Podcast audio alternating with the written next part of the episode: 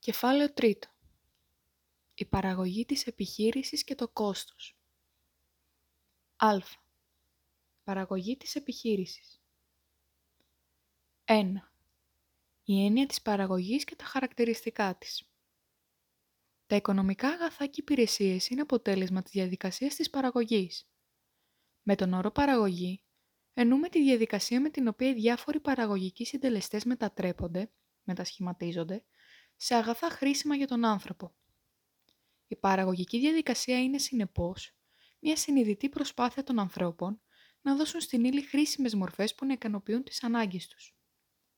Το αποτέλεσμα της παραγωγικής διαδικασίας είναι το προϊόν. Χαρακτηριστικά στοιχεία της παραγωγικής διαδικασίας είναι 1. Η συνειδητή προσπάθεια για κάποιο τελικό αποτέλεσμα. 2. Η χρονική διάρκεια από τη στιγμή που θα χρησιμοποιηθούν οι παραγωγικοί συντελεστές μέχρι την παραγωγή του προϊόντος. 3. Η τεχνολογική σχέση ανάμεσα στις ποσότητες των παραγωγικών συντελεστών και την ποσότητα του παραγόμενου προϊόντος. Τα στοιχεία της παραγωγικής διαδικασίας μπορούμε να τα διακρίνουμε και στην παραγωγή ενός γεωργικού προϊόντος, παραδείγματος χάρη σιταριού, και ενός βιομηχανικού προϊόντος, παραδείγματος χάρη αυτοκινήτου, ή μιας υπηρεσίας, παραδείγματος χάρη ιατρικής. Στις παραπάνω περιπτώσεις, η συνειδητή προσπάθεια αφορά την παραγωγή του σιταριού, του αυτοκινήτου και τη θεραπεία του ασθενούς. Η χρονική διάρκεια αναφέρεται στο διάστημα που πρέπει να περάσει από την καλλιέργεια μέχρι τη συγκομιδή του σιταριού, από την αρχή μέχρι το τέλος της κατασκευής του αυτοκινήτου, από την έναρξη της θεραπείας μέχρι την ίαση του ασθενούς. Η τεχνολογική σχέση συνδέεται με τη μέθοδο παραγωγής του σιταριού, του αυτοκινήτου και το είδος της ιατρικής θεραπείας. Η παραγωγή περιλαμβάνει όλες τις οικονομικές δραστηριότητες, γεωργία, βιομηχανία, μεταφορές, εμπόριο κτλ. 2. Ο χρονικός ορίζοντας της επιχείρησης. Παραγωγή προϋποθέτει τη χρησιμοποίηση παραγωγικών συντελεστών. Τη διαδικασία της παραγωγής αναλαμβάνουν οι επιχειρήσεις. Αυτές αποφασίζουν για το είδος και τις αναλογίες των συντελεστών που μπορούν να συνδυάσουν για την παραγωγή των διάφορων προϊόντων. Στις αποφάσεις της επιχείρησης, σημαντικός παράγοντας είναι ο χρόνος. Η οικονομική επιστήμη διακρίνει δύο περίοδου παραγωγής, τη βραχυχρόνια και τη μακροχρόνια. Βραχυχρόνια περίοδος είναι το χρονικό διάστημα μέσα στο οποίο η επιχείρηση δεν μπορεί να μεταβάλει την ποσότητα ενός ή περισσότερων από τους συντελεστές που χρησιμοποιεί. Δηλαδή, στην περίοδο αυτή, άλλοι συντελεστές είναι σταθεροί και άλλοι μεταβλητοί. Σταθεροί είναι αυτοί που η ποσότητά τους δεν μπορεί να μεταβληθεί στη βραχυχρόνια περίοδο και είναι συνήθως, αλλά όχι απαραίτητα, τα μηχανήματα, η τεχνολογία, η γη και γενικά ο κεφαλουχικός εξοπλισμός. Μεταβλητοί συντελεστές είναι αυτοί που η ποσότητά τους μπορεί να αυξομοιωθεί, όπως οι πρώτες ύλες, εργασία κτλ. Μακροχρόνια περίοδος είναι το χρονικό διάστημα μέσα στο οποίο η επιχείρηση μπορεί να μεταβάλει τις ποσότητες όλων των παραγωγικών συντελεστών. Όλοι οι συντελεστές είναι επομένως μεταβλητοί. Οι ίνες της βραχυχρόνιας και της μακροχρόνιας περίοδου δεν αντιστοιχούν σε κάποια συγκεκριμένη ημερολογιακή περίοδο. Η διάκριση γίνεται με βάση τη δυνατότητα προσαρμοστικότητας των συντελεστών που χρησιμοποιεί κάθε επιχείρηση. Και αυτό εξαρτάται κυρίως από το αντικείμενο και το μέγεθος της επιχείρησης. Έτσι, μία αυτοκινητοβιομηχανία χρειάζεται περισσότερο χρόνο για να μεταβάλει όλους τους παραγωγικούς της συντελεστές από μία βιομηχανία τροφίμων. Συνεπώς, η βραχυχρόνια περίοδος για αυτή την επιχείρηση είναι συγκριτικά μεγαλύτερη. Στο κεφάλαιο αυτό θα ασχοληθούμε με την παραγωγή στην βραχυχρόνια περίοδο. 3. Η συνάρτηση παραγωγής.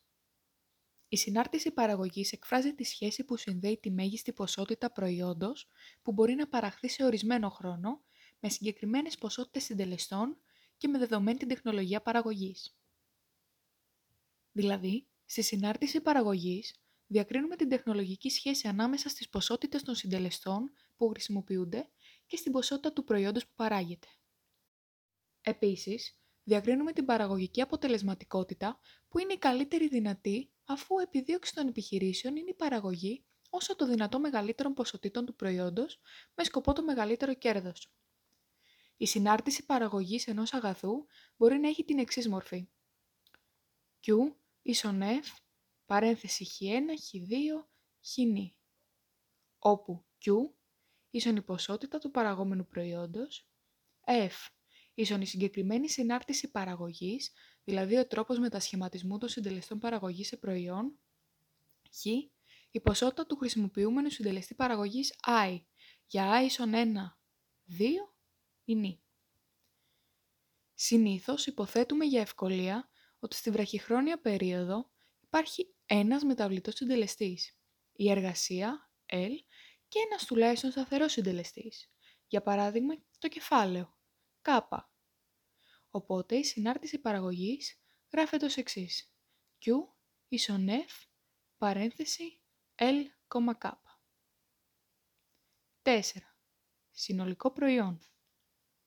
Συνολικό προϊόν, total product ή TAFP ή Q, είναι η ποσότητα του προϊόντος που παράγεται όταν οι ποσότητες όλων των άλλων συντελεστών παραμένουν σταθερές και μεταβάλλεται μόνο η ποσότητα του συντελεστή που μας ενδιαφέρει.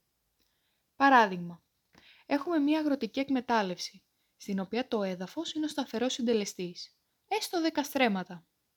Ο παραγωγός χρησιμοποιεί και άλλους συντελεστές, σπόρους, λιπάσματα κτλ.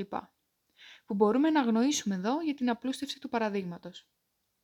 Υποθέτουμε ότι μεταβάλλεται μόνο η ποσότητα της εργασίας, L, στις διάφορες καλλιεργητικές περιόδους και ότι τα αγροτεμάχια είναι ίδιας απόδοσης. Επίσης, η εργασία είναι ομοιογενής, δηλαδή κάθε εργάτης είναι εξίσου ικανός και κάθε αύξηση που προκαλείται στην παραγωγή δεν οφείλεται σε διαφοροποίηση της εργατικής του ικανότητας. Έτσι, έχουμε τα αποτελέσματα του πίνακα 3,1 στη δεξιά σελίδα. Στην πρώτη στήλη δίνεται η ποσότητα του εδάφους που είναι σταθερή. Στη δεύτερη, η ποσότητα της εργασίας που χρησιμοποιείται και στην τρίτη η αντίστοιχη ποσότητα προϊόντος, δηλαδή το συνολικό προϊόν. Μπορούμε να παρουσιάσουμε τα δεδομένα του πίνακα 3,1 γραφικά στο διάγραμμα 3,1. Στον κάθε το άξονα φαίνεται η ποσότητα του προϊόντος και στον οριζόντιο η ποσότητα της εργασίας. Η καμπύλη που προκύπτει είναι η καμπύλη του συνολικού προϊόντος της εργασίας. Η καμπύλη του συνολικού προϊόντος ενός μεταβλητού συντελεστή εκφράζει τη σχέση ανάμεσα στο συνολικό προϊόν και στην ποσότητα του μεταβλητού συντελεστή για κάθε δεδομένη χρονική περίοδο. Το συνολικό προϊόν αυξάνεται στην αρχή με ταχύτερο ρυθμό. Αυτό συμβαίνει μέχρι και τον πέμπτο εργάτη.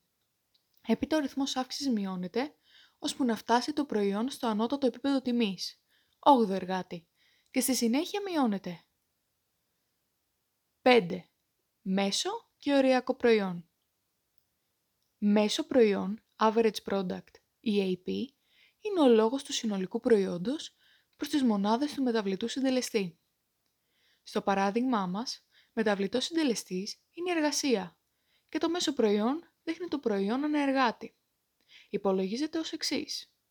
Μέσο προϊόν ίσον συνολικό προϊόν προς ποσότητα μεταβλητού συντελεστή ή ΑΠ ίσον Q προς L, όπου Q συνολικό προϊόν, L ποσότητα εργασίας, ΑΠ μέσο προϊόν. Οριακό προϊόν marginal product ή MP, ενώ συντελεστή είναι η μεταβολή που επέρχεται στο συνολικό προϊόν όταν μεταβάλλει το μεταβλητός συντελεστής κατά μία μονάδα. Υπολογίζεται ως εξής. Οριακό προϊόν ίσον μεταβολή συνολικού προϊόντος προς μεταβολή στην ποσότητα του μεταβλητού συντελεστή, εργάτες, ή MP ίσον ΔQ προς ΔL, όπου MP οριακό προϊόν και το Δ συμβολίζει τη μεταβολή. Το οριακό προϊόν μετρά το ρυθμό μεταβολής του συνολικού προϊόντος εξαιτίας της προσθήκης κάθε φορά στην παραγωγή του τελευταίου εργάτη. Πρέπει να σημειωθεί ότι το οριακό προϊόν της εργασίας δεν είναι το προϊόν που παράγει κάθε φορά ο συγκεκριμένος επιπλέον εργάτης, αλλά η μεταβολή που επέρχεται στις συνθήκες παραγωγής και συνεπώς το συνολικό προϊόν εξαιτίας της παρουσίας του επιπλέον εργάτη. Στον πίνακα 3,2 δίνονται οι τιμές του συνολικού μέσου και του οριακού προϊόντος για τα δεδομένα του παραδείγματος. Η καμπύλη του μέσου προϊόντος περιγράφει τη σχέση ανάμεσα στην ποσότητα της εργασίας και στο αντίστοιχο μέσο προϊόν της.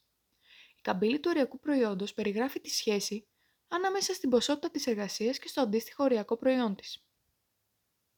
Όπως προκύπτει από τους πίνακες 3,1, 3,2 και τα διαγράμματα 3,1, 3,2, όσο αυξάνεται ο αριθμός των εργαζομένων, το συνολικό προϊόν αυξάνεται μέχρι και την είσοδο στην παραγωγή του 7ου εργάτη. Η είσοδο στην παραγωγική διαδικασία του 8ου εργάτη αφήνει το συνολικό προϊόν αμετάβλητο, ενώ ο ένατος εργάτης που προστίθεται οδηγεί σε μείωσή του. Με ανάλογο τρόπο, το μέσο προϊόν αυξάνεται μέχρι και τον έκτο εργάτη, που λαμβάνει την τιμή 10, και στη συνέχεια μειώνεται. Το οριακό προϊόν αυξάνεται μέχρι και τον πέμπτο εργάτη, όπου η τιμή του είναι 17, και στη συνέχεια μειώνεται. Γίνεται 0 στον 8ο εργάτη και αρνητικό στον ένατο. Με αποτέλεσμα να μειώνεται και το συνολικό προϊόν. Η συμπεριφορά αυτή του συνολικού μέσου και οριακού προϊόντος εξηγείται από το νόμο της φθήνουσας ή μη ανάλογης απόδοσης. 6. Ο νόμος της φθήνουσας ή μη ανάλογης απόδοσης. Ο νόμος της φθήνουσας ή μη ανάλογης απόδοσης δηλώνει ότι στη βραχυχρόνια περίοδο παραγωγής, δηλαδή στην περίοδο που υπάρχει ένας τουλάχιστον σταθερός παραγωγικός συντελεστής, υπάρχει ένα σημείο μέχρι το οποίο η διαδοχική προσθήκη ίσων μονάδων του μεταβλητού συντελεστή δίνει συνεχώς μεγαλύτερες αυξήσεις στο συνολικό προϊόν. Πέρα από το σημείο αυτό, κάθε διαδοχική ίση αύξηση του μεταβλητού συντελεστή θα δίνει όλο και μικρότερες αυξήσεις στο συνολικό προϊόν. Δηλαδή, το οριακό προϊόν του μεταβλητού συντελεστή αρχικά αυξάνεται και μεταμειώνεται. Για τη μελέτη του νόμου, ας συγκεντρώσουμε τα στοιχεία του παραδείγματος που έχουμε ήδη χρησιμοποιήσει στον παρακάτω πίνακα 3,3 και ας αποδώσουμε γραφικά στο διάγραμμα 3,3 τις καμπύλες του συνολικού, του μέσου και του οριακού προϊόντος. Από τον πίνακα 3,3 και το διάγραμμα 3,3 παρατηρούμε τα εξής.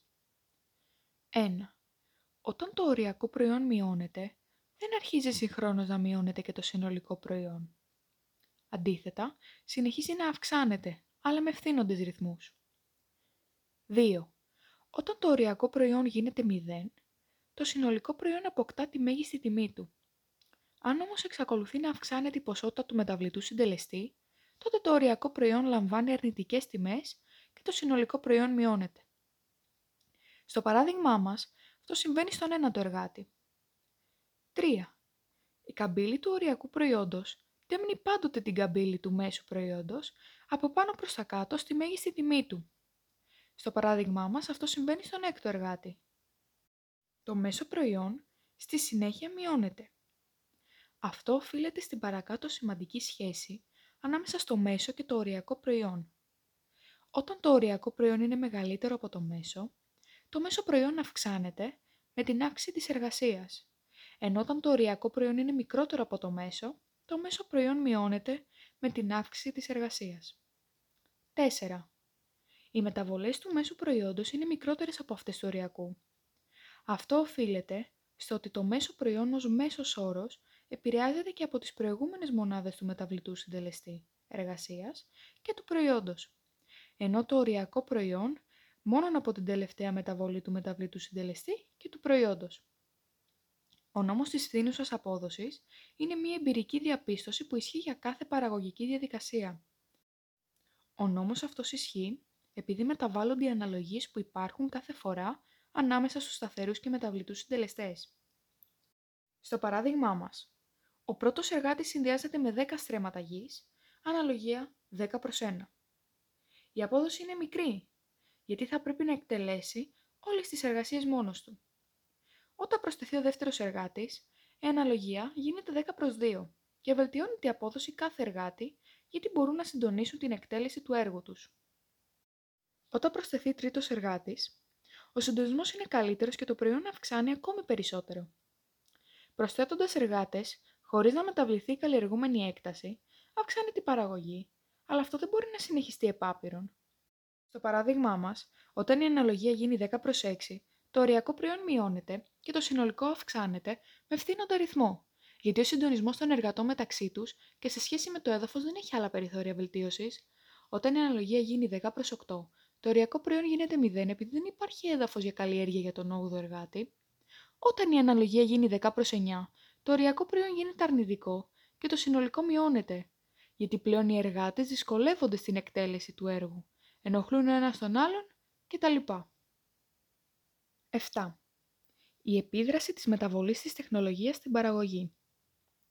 Ο νόμος της φθήνουσας ή μη ανάλογης απόδοσης ισχύει στη βραχυχρόνια περίοδο με δεδομένη και αμετάβλητη τεχνολογία. Αν η τεχνολογία μεταβληθεί, τότε έχουμε μεταβολή και στη συνάρτηση παραγωγής. Αν έχουμε βελτίωση της τεχνολογίας σε ένα αγαθό, τότε με τις ίδιες ποσότητες παραγωγικών συντελεστών αυξάνεται η παραγόμενη ποσότητα, ενώ αν έχουμε χειροτέρευση, η παραγόμενη ποσότητα μειώνεται. Στο διάγραμμα 3,4 που ακολουθεί, η ποσότητα εργασίας με τιμές 20, 50 και 100 στην αρχική συνάρτηση παραγωγής ΤΑΦΠ αντιστοιχεί σε προϊόν 40, 100 και 120. Μετά τη βελτίωση της τεχνολογίας, η καμπύλη του συνολικού προϊόντος ΤΑΦΠ μετατοπίζεται προς τα πάνω και στις ίδιες ποσότητες εργασίας αντιστοιχεί προϊόν 50, 120 και 150. Σε περίπτωση που η τεχνολογία χειροτερεύει, η καμπύλη του συνολικού προϊόντος μετατοπίζεται προς τα κάτω και στις ίδιες ποσότητες εργασίας αντιστοιχεί προϊόν 20, 50 και 60.